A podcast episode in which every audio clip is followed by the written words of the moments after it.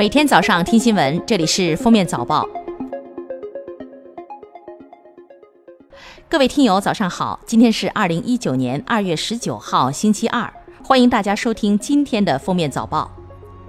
今天是正月十五元宵节，又称上元节、小正月、元夕或灯节。元宵节习俗自古以来就以热烈喜庆的观灯习俗为主。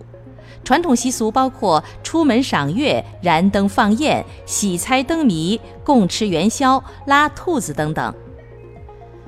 元宵夜，我们将巧遇超级月亮。今天的月亮不仅是二月最圆的一天，而且还是全年最大最圆的满月。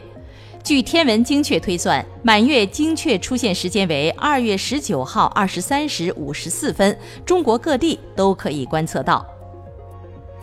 二零一九年央视元宵晚会将于今晚二十点零六分在 CCTV 一综合频道、CCTV 三综艺频道同步播出。晚会仍由夏雨导演、康辉、任鲁豫、朱迅、尼格买提、李思思主持。据了解，谢娜、王迅、鞠婧祎等四川明星表演的喜剧小品将用地道的四川话表演。今天不仅是元宵节，在七点四分，我们还迎来了农历二十四节气中的雨水，这也是立春后的第二个节气。这一天处在数九的七九第六天，虽然称为雨水，但并不是就在这一天降雨，只是从雨水之后降水开始增多。我国大部分地区气温回升到零摄氏度以上。封面新闻记者从刑辩律师殷清丽处获悉。日前，天津市公安局武清分局对患癌女童周阳父亲周二立对权健提起的刑事控告一案决定不予立案。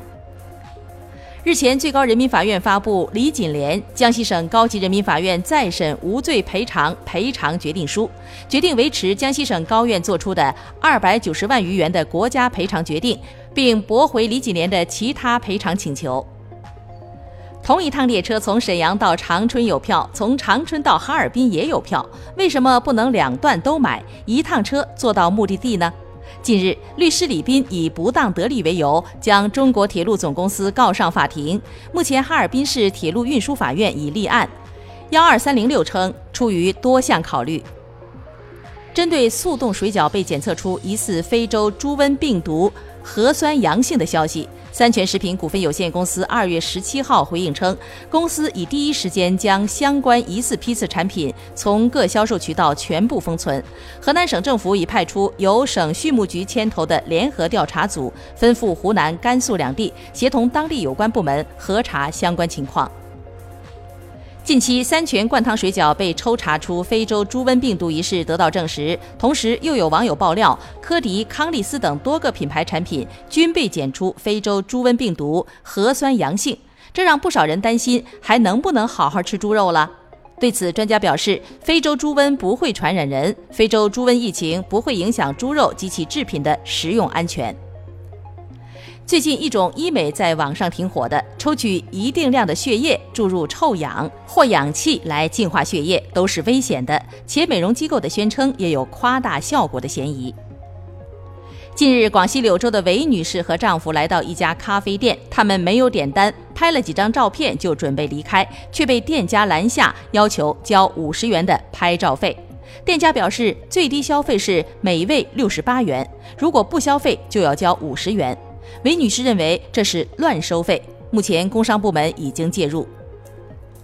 二零一八年十二月二十六号，福州的赵先生帮助一位正在被侵害的女士脱离危险，期间他踹了陌生男子，造成其内脏损伤，结果他被拘留了十四天。赵先生说，他感觉很懊恼，而且接下来还可能受到刑事制裁。近日，浙江杭州一居民楼发生火灾，为第一时间灭火，消防车开到小区时撞坏了一辆挡在消防通道上的私家车。事后，私家车车主索赔，但交警调查后认定私家车停放在小区非停车位区域，且阻碍消防通道，负事故的全部责任，修车的费用也要自己承担。二月十五号，郑州市快速公交 B 二路正在行驶中，一男子因坐过站，要求下车被拒后，两次抢夺方向盘。后来他被两名热心乘客合力控制住，民警到场后将其强制带离。二月十六号，警方发布通告，该男子因涉嫌危害公共安全罪被刑事拘留。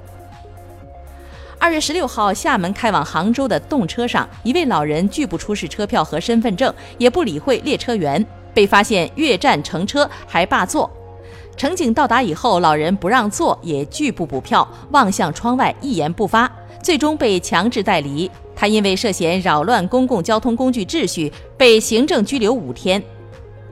最新研究显示，如果每天盯着屏幕超过七个小时，可能会对身体和大脑带来影响。此外，除去近视和打乱昼夜节律之外，长期注视屏幕的儿童大脑皮层发育和同龄儿童表现存在差异。感谢收听今天的封面早报，明天再见。本节目由喜马拉雅和封面新闻联合播出。